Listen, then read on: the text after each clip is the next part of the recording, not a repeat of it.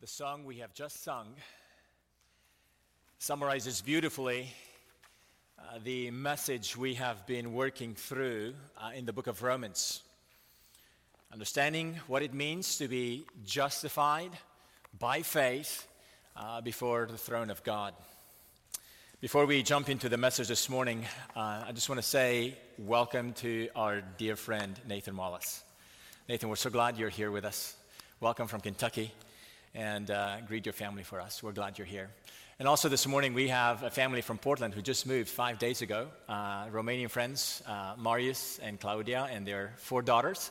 Welcome. We're glad you all are here. And we pray that God's Spirit would edify you and bless you as uh, as you follow Him. I don't know if your experience is anything like mine, but whenever I go to uh, a doctor, uh, the doctor for a yearly checkup, uh, shortly after the visit, I get in the mail a little letter, not from the doctor's office with a bill, but from the insurance. And usually, it's a document that always has a title, Explanation of Benefits. It's the insurance's way of reminding me of how many benefits we have, or I have, when I go to the doctor and they're covering part of the cost, and so they remind me of the benefits of being insured by that company. Uh, but it always happens that their benefits are never in full. There's always something else that I have to do, and therefore the benefits that I get from the insurance company are always partial. What I want to talk to you about today is about a different explanation of benefits. And it's an explanation of benefits of what it means to be justified by faith. And what I want to tell you from the get-go is that the benefits of being justified by faith are in full. It's a full, absolutely full coverage. And in order to understand what are the benefits of being justified by faith, which is a topic we have been looking at uh, in the book of Romans, would you open God's word to Romans chapter five? We'll be reading from verse one to verse eleven. Romans chapter five, verse one to eleven. If you're new to our congregation, we are working our way through the book of Romans, taking one section at a time. We have covered so far chapters one, two, three, and four. If you're interested to know what that has been like, you're welcome to listen online to the sermon archives. Uh, but here this morning, as we are making our way through this book, uh, let's hear God's word and hear a list of the benefits of what it means to be justified by faith. This is the word of the Lord. Therefore, since we have been justified by faith, we have peace with God through our Lord Jesus Christ. Through Him, we have also obtained access by faith into this grace in which we stand, and we rejoice in hope of the glory of God. Not only that, but we rejoice in our sufferings, knowing that suffering produces endurance, and endurance produces character, and character produces hope, and hope does not put us to shame, because God's love has been poured into our hearts through the Holy Spirit who has been given to us. For while we were still weak, at the right time Christ died for the ungodly. For one will scarcely die for a righteous person, though perhaps for a good person one would dare even to die.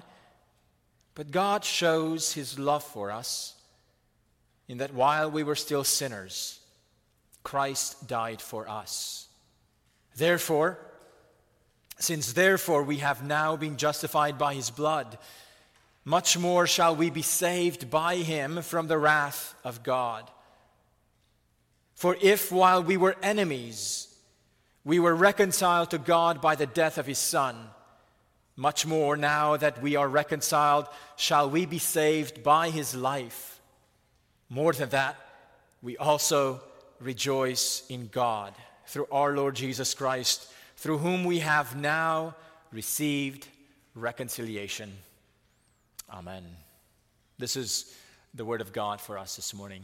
Would you join me in prayer, asking God to bless the preaching and the hearing of this word? Gracious Father, you have given us your only Son, so that through him we might be declared righteous in your sight, though we have done no good thing. Father, we pray that this word we have just read, that your Spirit would open it for us. Father, I pray for the preaching of your word this morning, that you would help me preach it with clarity and conviction. We pray that the hearing of your word this morning, that our hearts would be opened by your Spirit. For the glory of Christ we pray. Amen. For the last two weeks that we've been in the book of Romans, uh, we have considered this amazing news of being justified uh, by faith alone. We have considered why this news of, of hearing and, and getting the news of the righteousness of God being revealed by faith apart from the law, why that news is such a big deal. Because our guilt before God is dealt with in full. But you may wonder, what, what's the effect of that? What are the effects and the implications of being justified by faith? Is this doctrine of justification by faith alone just a, a high doctrine for theologians? Yes, the Reformers have recaptured it in the Reformation, and we're looking ahead at in a few weeks to celebrate the Reformation Day. While our world celebrates Halloween, we're going to celebrate Reformation Day. Is this, is this doctrine of justification by faith alone only for those who are bookish, uh, who like theology, who like getting into studying the scriptures and getting into uh, deep studies? How does that, how does this doctrine supposed to affect me and you? I wonder if hearing the news that sinners justified by faith leaves you dry. Okay, I get it, but it has little experiential reality for you, leaving you feeling, so what do, why does that matter? Is anything different now for sinners who are justified by faith? Starting with chapter five, Paul is making a major shift in the book of Romans, and uh, he's seeking to explore the benefits and the effects of being justified by faith. And this new section that Paul starts in chapter five will go on, on all the way to chapter eight, where Paul, or throughout this section, long section, Paul is describing the experience of the Christian life. In this text, Paul is seeking to convince us that being justified by faith brings us great privileges. If you are a Christian, I trust that this message will warm your heart to assure you of what God has done for you and I once we're justified by faith. And if you're not a Christian, if you're visiting with us, or perhaps you've been growing in this church as a child, as a teenager, uh, but you have not yet experienced the grace of God in a saving way, I hope that you would consider the impact that the Christian faith has on our lives. Not just in our minds, not just in our head knowledge, but in our experiential knowledge as a Christian. Ask yourself, if you are in this latter category of not being a Christian, ask yourself, is there something else in this world that would offer similar or better benefits? So let's get into this text and see what are the benefits of being justified by faith. Well, there's many benefits beyond what this text will describe for us. But in this text, we will look at three benefits of being justified by faith. And if you like taking notes, let me summarize them for you, and then we'll work our way through it. The first benefit is peace with God. Peace with God. The second benefit is the hope for the glory of God. The hope for the glory of God.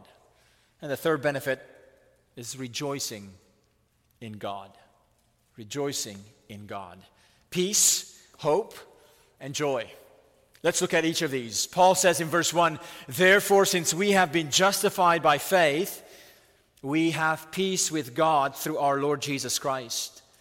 Now, the notion of peace is so important for Paul as a first benefit of being justified by faith that he brings it up again throughout this text. As a matter of fact, he, he brings it up again in verses ten and eleven through the word reconciliation. It's a big word, to be reconciled. Actually, this, this is how Paul ends our text in verse eleven. More than that, we also rejoice in God through our Lord Jesus Christ, through whom we now received reconciliation. This is one of the first benefits of being justified by faith. We now have peace with God. You know how difficult it is to be in circumstances and relationships where peace is lacking.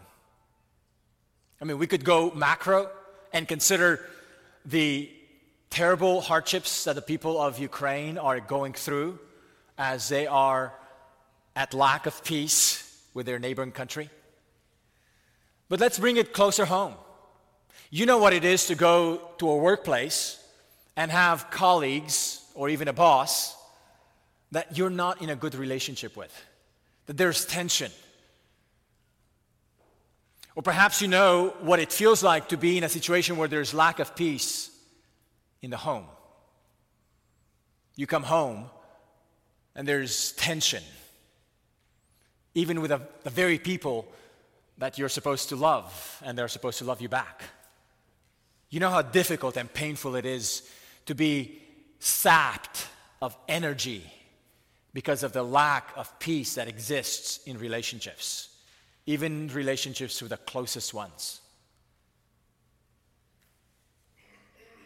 This text tells us that there is another lack of peace that prior to being justified by faith we have experienced, the lack of peace with the creator of the universe, with the maker, the one who made us, the one who sustains us, the one, the one who has authority over all creation.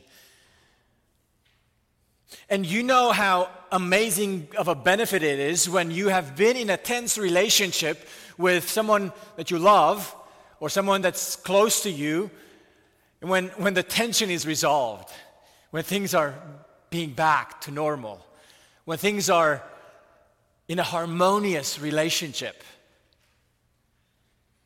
And if you know the joy of experiencing that peace with someone close, we get a sense of what it could be to experience peace with God again, freshly.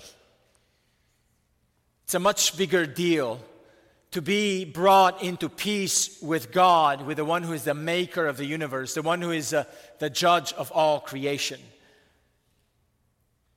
There are two important nuances if we're going to understand what's the big deal about this peace with God. There are two things we must understand to appreciate the benefit of this peace.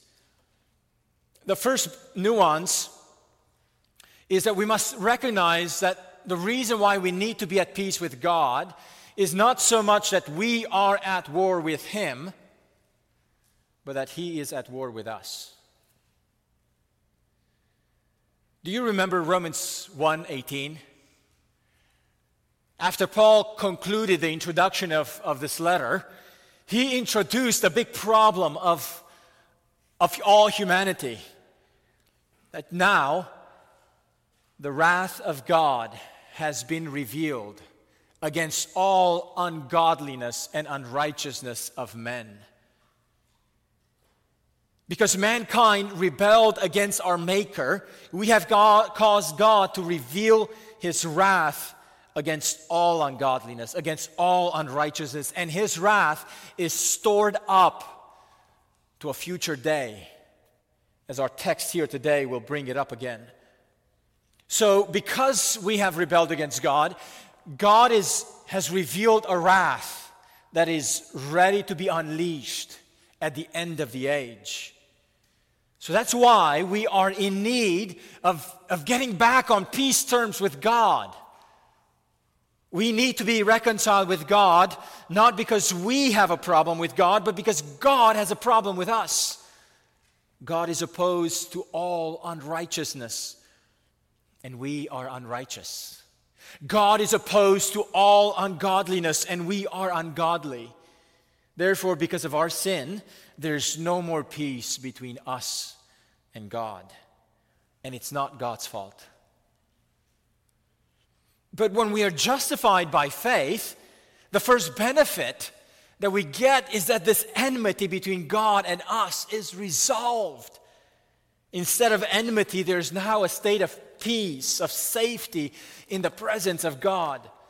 Having peace with God, therefore, is not about having some fuzzy feeling or some calm feeling about God. It's about knowing that God encounters us on peace terms, peacefully. Those who are not Christians are rarely bothered by their lack of peace with God. Have you noticed that? This is why our feelings of peace with God are never a good measure of whether or not we're in the right relationship with God. We must assess our standing with God based on what He says in His Word. And yet, when we hear the word of the gospel, this good news that Christi- Christians and Christianity proclaims, one of the first news, one of the first elements of the news of the gospel is that we are not on a right relationship with God. And the Holy Spirit awakens us to actually realize our guilt because of our rebellion before God. But the good news of the gospel doesn't stop merely with awakening us to the guilt we have before God. It also informs us of what God has done for us in Jesus, to send Him to die on a cross, the death that we deserved,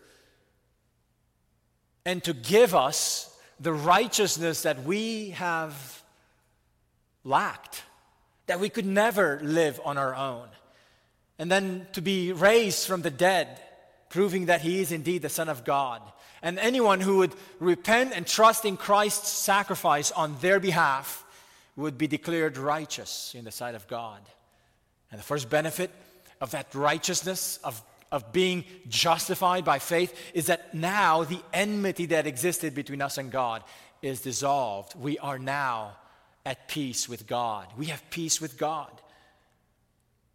This is what changes when we place our trust in Jesus, that our status of seeing God opposed to us has changed. But there's another clarification about this peace with God that we must say here. This reconciliation between us and God was made possible only through Jesus. This is what it says so clearly. Therefore, since we have been justified by faith, we have peace with God through our Lord Jesus Christ. Friends, when people today need to make peace with one another, they will think through things like, let's make a peace treaty. Let's get together and negotiate our differences. Let's meet halfway somewhere. You give up some, I give up some, we'll meet halfway. Or they'll say, well, let's just work through our differences. What are our differences? Can we can we get them resolved? And friends, that is not how God brings this peace treaty with us. It's not by meeting us halfway, asking us to leave some and He'll leave some. It's not by working through our differences. No, friends, in order for God to grant us His peace, to become at peace with us, He had to give everything. He had to give the life of His only Son, Jesus Christ. Because the only way to experience this true peace with the Almighty God, who is the creator of the heavens and the earth, the only way to experience that peace is through a person, and His name is Jesus Christ. Today, people think they can just make peace with God by being better, trying harder, making it better next time. Oh, friends, the only way for us to have peace with God is through the person of Jesus Christ. And, and that is because he alone paid in full for the penalty of the crimes that we have committed. I wonder if you realize how big of a deal it is for any of us to be brought into a state of peace with the maker of the universe, knowing that the price tag was the very life of the only begotten Son of God. Oh, friends, to be brought into a state of peace with a judge of all creation, to no longer be on the roster list of condemned sinners, but to be on the roster list of reconciled sinners. I wonder if it makes your ju- your heart jump out at hearing this news. We now have peace with God through our Savior, Jesus Christ. It's not only that we have peace with God. There's a second benefit that the Apostle Paul wants us to get and see.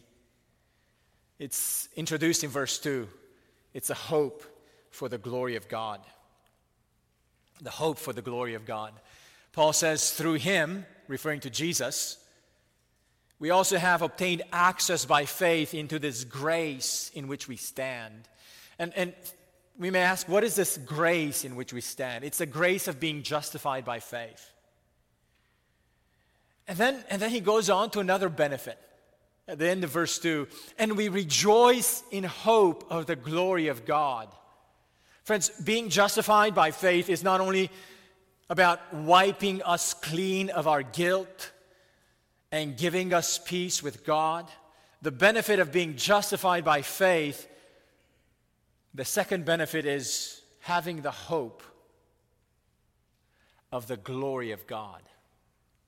Or let me unpack that. Having the hope of beholding the glory of God.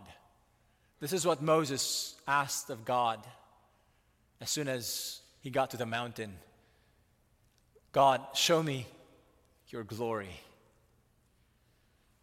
But what's a big difference here in the book of Romans is that we must understand chapter five as the solution to Romans one eighteen. What do we deserve because of our sin, because of our ungodliness? We, res- we deserve to be the object of, of God's wrath. And yet here, we get to hear that we will actually, we have reasons to hope, to, to behold the glory of God. Instead of facing the wrath of God, now sinners can hope for beholding the glory of God. What a different destiny. This hope, actually, of beholding the glory of God is the centerpiece of this entire text. Everything in the rest of this text, Paul will, will try to tease out why everything we've experienced points us forward to this hope for the glory of God. God grants Christians a horizon to look forward to beyond the grave, to behold the glory of God. This is the destiny of all those who have been justified by faith. This week we we sent out an email, among the many emails we send out to you. Uh, we sent out an email to pray for Miss Marilyn's sister, Joanna. She's been three weeks in the hospital, in the I C U, and she suffered while in the hospital a major stroke. Well, I got news last night from the Beemans that Joanna passed away. Peacefully. But before passing, she had been saying that she wanted to go.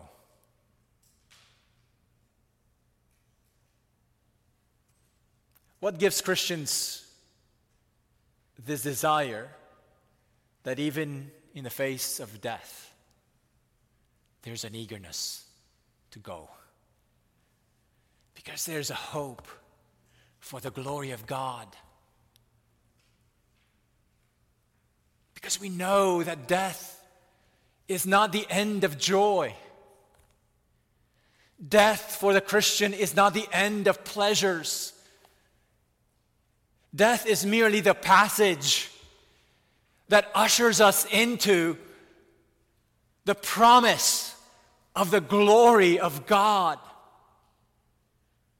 That's why Christians can look at death not as the end of our existence, but as a passage to look forward to experiencing finally the glory of God, no longer by, by faith, but by sight. Oh, friends, all this brings great rejoicing. And Paul will make the case in this text why we should be certain of this hope. This is what he's trying to argue in this passage. Christians, here are the reasons why you can be certain of this hope. How do we know this hope is certain? Well, he's going to tell us that this hope brings us rejoicing. It brings rejoicing to the Christian, even in the here and now, while we are still looking ahead for that to come. And in the here and now, this rejoicing can happen even in the face of suffering. Look at verses three and four. Paul says, not only that, but we rejoice in our sufferings. What a strange thought. Why? Why do Christians, why can Christians rejoice in suffering? Look at how what he says. Knowing that suffering produces endurance, endurance produces character, and character produces hope. Now let me say this. Not all people can rejoice in suffering. Actually, not all Christians rejoice in suffering. If, if you're a Christian this morning here and you hear this word and you feel like you've not been rejoicing in the suffering you've been enduring, I don't want you to feel guilty. There are times when, even for Christians, suffering does not come with, with a smile on the face. Actually, it doesn't come naturally to us, and we, we need to be okay with that. This is why this passage tells us reasons why we can rejoice, not necessarily that we will naturally rejoice. Why can we? Why are we encouraged to consider knowing, and here's a, a sequence of, of logic that, that Paul gives us, knowing that suffering produces endurance. What this means is that suffering forces you to practice endurance. You may not like it, but you're practicing endurance. And then endurance produces character. The word for character refers to the result of being tested. As one Bible put, uh, teacher put it, character refers to the strength that comes only from severe testing. That's the character that's being referenced here. It's not talking about the uh, character traits of, of us as individuals. It's the, it's the result of, of being, or the strength that comes from being tested and put to testing. The result of that inner testing increases hope, produces hope. It comes back to the hope of seeing the glory of God. In our suffering, we are reminded, and, and this is how some of us are wondering, how does, how does the, the suffering produce hope? Because there are times, and some of you feel like you are at the edge, at the end of your power. You feel like there's no more, there's no more hope. If anything, it drives you to perhaps depression. I want you to understand that in the midst of suffering, we are reminded that life is not what it was meant to be. It is not what we had hoped it to be. Have you noticed how in suffering, there's something about wanting something else? You are being exercised, even if you don't want to. To, to practice a hope of something different, something better, something that you currently lack. Well, that hope is being practiced in you because you're reminded of how you do not want it to be like the way it is right now. But in our suffering, we long for something better. We long for something way more glorious than your current experience. And what gives Christians reasons for rejoicing in suffering is that it pushes you to look for that something more glorious. It refines you. It challenges you. It strips you away from the, the, the false hopes you had put your life in. A few months ago, we had the joy of having Ryan and Elizabeth Copus here in Austin, and some of us went for, uh, to visit with them. They are missionary, I M B missionaries in northern Iraq. We got the chance to hear their stories and hear about their ministries, and among a lot of details that they gave us, they made a statement that stuck with me. They talked about a number of challenges they had on the field, but they said that their challenges on the field caused their hearts to be reminded that their ultimate true home is not here, but heaven. Here's an example how the challenges of this present day can cha- can encourage us, force us, even against our wills, to exercise a hope for something better. And when that is exercised, we're reminded that for us as Christians, that something better is not just the next season of this life. It's ultimately the next season of the age to come. Having the hope of the glory of God gives us something, gives us a fuel for enduring through suffering and pain. For those who are justified by faith, even our suffering now refines us and reminds us of a hope that is yet to come, the hope for the glory of God. But Paul gives us another reason why we can be certain for the, for the hope of the glory of God. And the second reason for this certainty is the love of God. The love of God. Look at verse five. And this hope, the, the hope that our suffering and our testing pushes us towards, this hope does not put us to shame. This hope will not disqualify us. This hope will not disappoint us. Why? And there's a big because. And this points us to the, the second reason. Because God's love has been poured into our hearts through the Holy Spirit who has been given to us. This love of God is the other evidence why we can go to the bank and be certain that the hope of the glory of God will not disappoint us. Now, this love of God that Paul references here is not referring to our love for God or even our love of God towards one another. The Spirit is pouring in us this love of God. And it's referring to the work of the Spirit, causing our minds and hearts to taste and experience and see personally the love of God for us. You see, God not only gave us His Son, through whom we are propitiated from the wrath of God, God also gave us the Holy Spirit to come inside of us. And when the and when God gives us the Spirit, His Spirit to come inside of us, He brings the love of God with Him inside of us. And He pours it into us. So that now the love of God is not only a news we get to hear as if it's happening outside of us, but now we experience it and we taste it and we feel it. And we're convinced by it in our hearts. It's the Holy Spirit of God who convinces us of the love of God for us.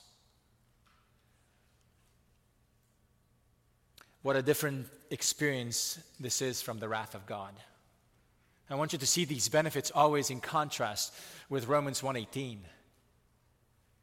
The Spirit of God, instead of bringing the wrath of God that we deserve, the Spirit of God pours into our hearts, fills our hearts with the love of God so that we would be convinced of it. Sometimes people ask, why is it that when I share the gospel with, with others, people just remain completely dead, completely lifeless, completely have no emotion, no, no response to the news of the gospel? Well, the answer is because the Spirit of God has not been poured into their hearts. When the Spirit of God comes into the hearts of sinners, He convinces us not only of our guilt status and the need for Jesus, but he convinces us of the love of God for us in Jesus in such a way that our faith is awakened and enabled to grab onto Jesus by faith because we're convinced that God has loved us in Jesus. Oh, friends, the love of God for us in Jesus is described in an amazing way in verses six through eight. What is this love of God? Look at how Paul defines it. I'm just I'm going to read it quickly and make a few points about this love of God. Verse six, seven, and eight. For while we were still weak, at the right time Christ died for the ungodly. For one will scarcely die for a righteous person, though perhaps for a good person one would dare even to die. But God shows his love for us in that while we were still sinners, Christ died for us. Friends, this is an, one of the amazing places where the love of God for sinners is unpacked, is explained. And, and there's a few things about us that Paul emphasizes in order to understand the love of God. Paul emphasizes that God loved us while we were unlovable. God took the initiative to show us his love when we had nothing in us deserving his love. Look at the three descriptions that Paul makes of us in this passage. Weak, ungodly, sinners. You've heard the phrase, God helps those who help themselves. Nothing could be further from the truth. We are not able to help ourselves. We are weak. Weak, unable. Christ died for us while we were still weak. And the description of humanity being ungodly and then sinners, these are, these are the descriptions of humanity in Romans one eighteen. For the wrath of God is revealed against all ungodliness. We were ungodly. Against all unrighteousness, we are the sinners. Oh, friends, the love of God is the antidote to the wrath of God. While God revealed his wrath against all ungodliness and unrighteousness of men, he also, before he would unleash his wrath, he displayed his love by sending Christ to die for the ungodly, for the sinners. Oh, friends, God's love is not based on who deserves it. God's love is not based on who makes the first move. We haven't. We were too weak to make the first move. God's love is not based on who is worthy. We've been ungodly. God's love is not based on who deserves it. We are sinners deserving God's wrath. Oh, friends, God's love was displayed whilst we were still weak, ungodly, and sinners. I love how Doug Moo puts it beautifully. God has not waited for us to take the first step back to him, but has intervened in an act of pure grace to provide a way for us to come back to him. And friends, it's the Holy Spirit who convinces us of the love of God. Because all this display of the love of God, you can hear it.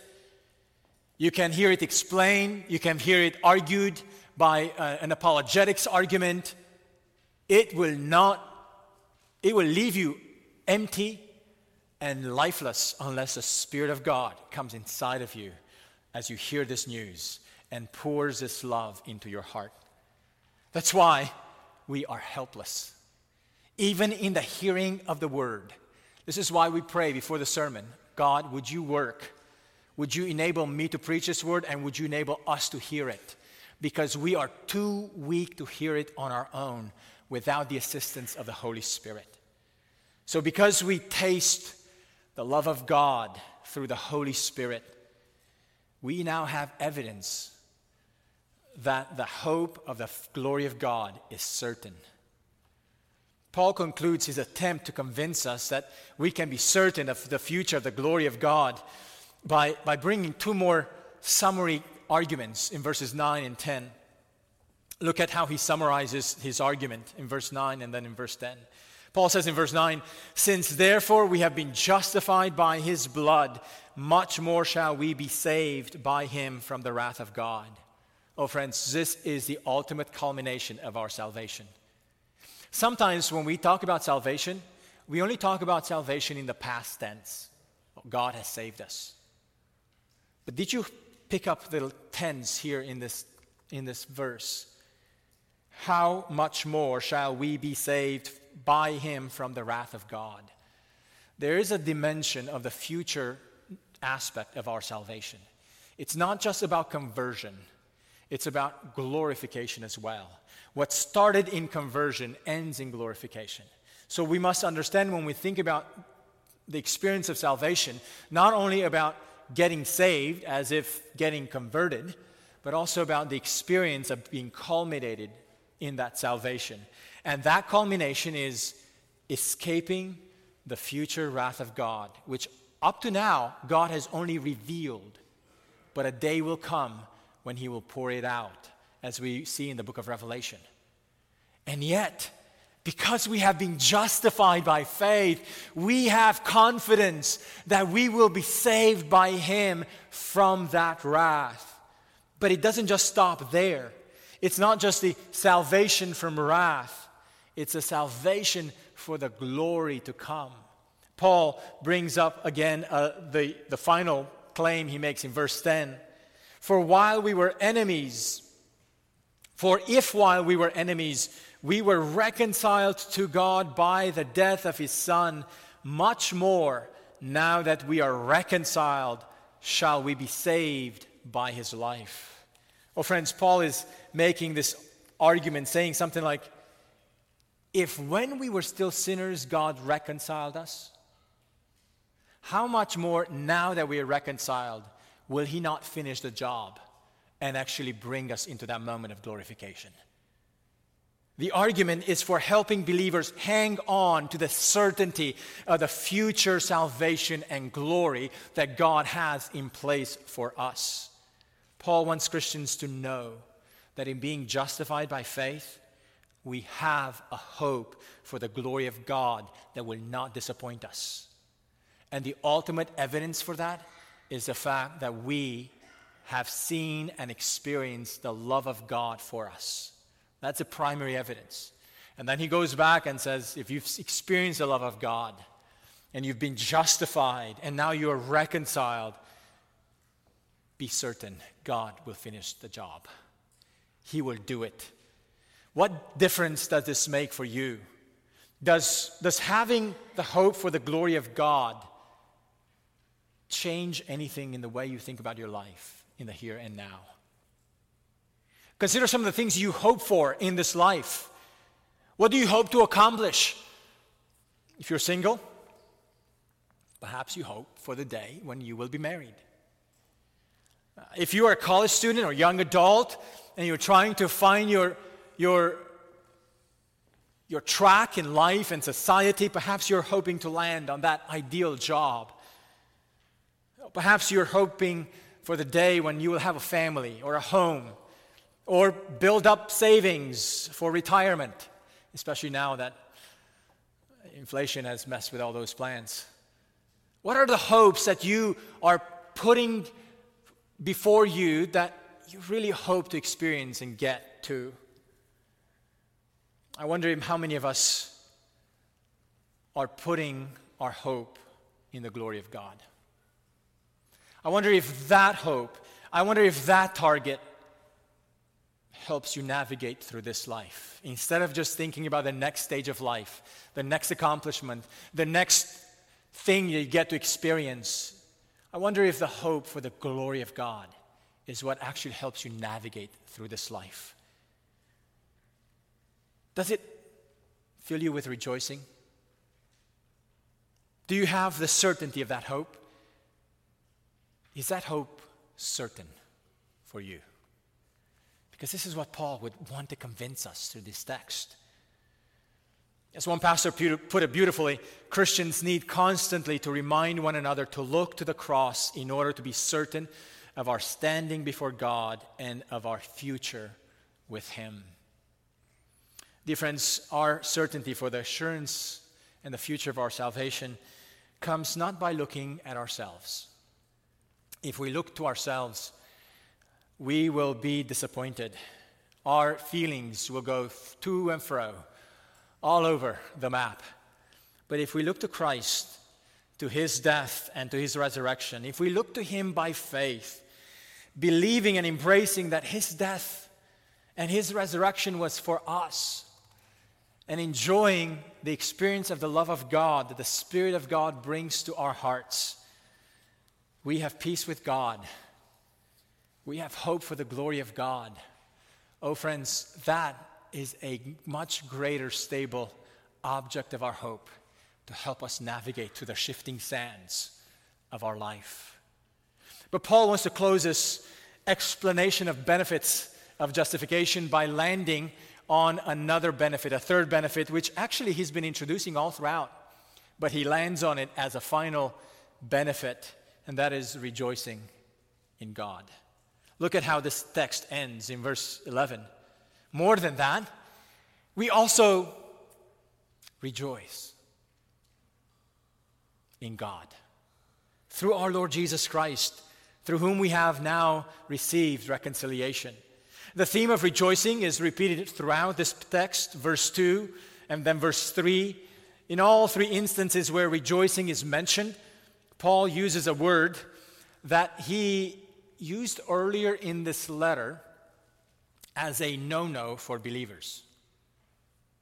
And let me say what, what I mean by that. He used this word for rejoicing. Uh, it's, it's not the typical word for rejoicing. It's a word that is, all, is also meaning or means to boast. Boasting.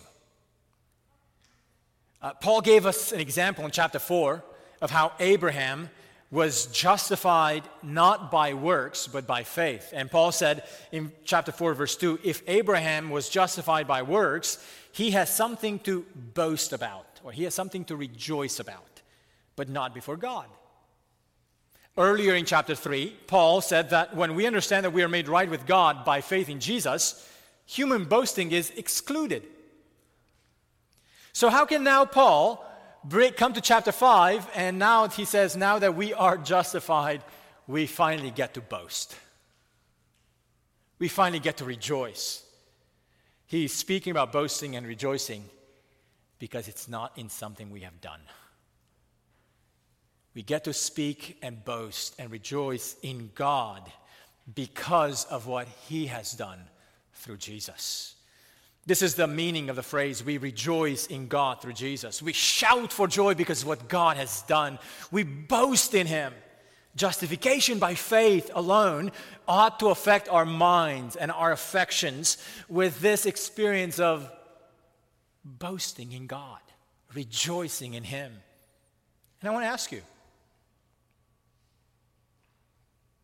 is that your experience?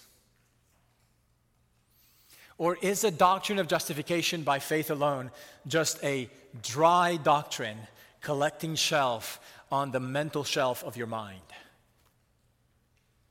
Paul tells us that when you, when you and I understand justification by faith alone, we cannot but exalt, begin boasting, rejoicing.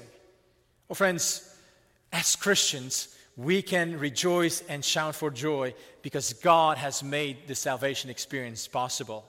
For you to be justified by faith, for you and I to have peace with God, for us to have hope for the glory of God, each of these benefits were obtained not by us, but by Christ. If you look back at each of these benefits, at every one of them, you'll see this qualification: through Christ, by His blood, by the Holy Spirit. None of the benefits have been a, a, a dealing between us and God. It was always done by Him entirely. Oh, friends, that's why Christians, when we understand the doctrine of justification by faith alone, we say, yes, God did it. I cannot stop but be full of joy for the fact that God did it in entirety. Friends, what do you like boasting in? Parents love to boast in their kids. When our kids do something that just gets them to, to be at the next level, or something that was really hard to do, and they and the kids do it. We parents love to boast in what our kids have done. Let me tell you a little secret. I love to boast about you, the members of this church. When I was in Romania, and I'm just talking to friends and pastors and others there about God's grace among us, I get to boast about seeing God's grace in various members here in this congregation, and I get to boast in you. I love to do that. I think it's a good thing to do that. Paul does it in his letters as he boasts about various believers. But I want to ask you, who do you boast in? There are good things to be, we can boast in. But then there are other things that are not necessarily so good to boast in. Here Paul tells us and gives us a reason why we must and could and should boast in God. He's done it. He's done it all. He brought these benefits in entirety to us. Even the Spirit applying these benefits to us, He did not leave it to ourselves to do it. He didn't say, here's my benefit, will you take it? Oh no, we would never take it if it was just an offer. That's why He pours His Spirit on us. That's why through the preaching of the Word, His Spirit works without us realizing it and just brings us an awakening. A new life, new affections. We realize the love of God, and we are we are awed by it. It's the Spirit of God who uses the Word of God to bring the, the, the news about Jesus to our hearts. That's why, my friends, when we understand what God has done in justifying us by faith, we cannot stop but rejoice. Rejoice not in our kids, although that's a good thing to rejoice in. Rejoice not in our in the good blessings that the Lord gives us, those, those, those are good things to rejoice in as well, but rejoice in God. Can I ask you, when was the last time you rejoiced in God? Let's pray. Gracious Father, You have done so much for us through Your Son, Jesus. You were not content merely to declare us guiltless. You were not content merely to clean our legal record, but You brought reconciliation between You and us. And You also brought us the hope of glory, that we would experience that which Moses longed to see, that which the prophets have longed to see. And You have also brought us reasons for rejoicing in You. Father, as we continue our worship today, as we prepare our hearts to partake of the supper, to symbolically eat of the bread and fruit of the vine, representing the body and blood of the Lord, You have given us through Your Holy Spirit so much when You have given us Christ. Cause our hearts to put our hope in You. Fill our hearts with Your love so we may rejoice in You through Christ our Redeemer. We pray all this, O Lord, in the name of Jesus Christ our Savior, and through the ongoing work of Your Holy Spirit. Amen.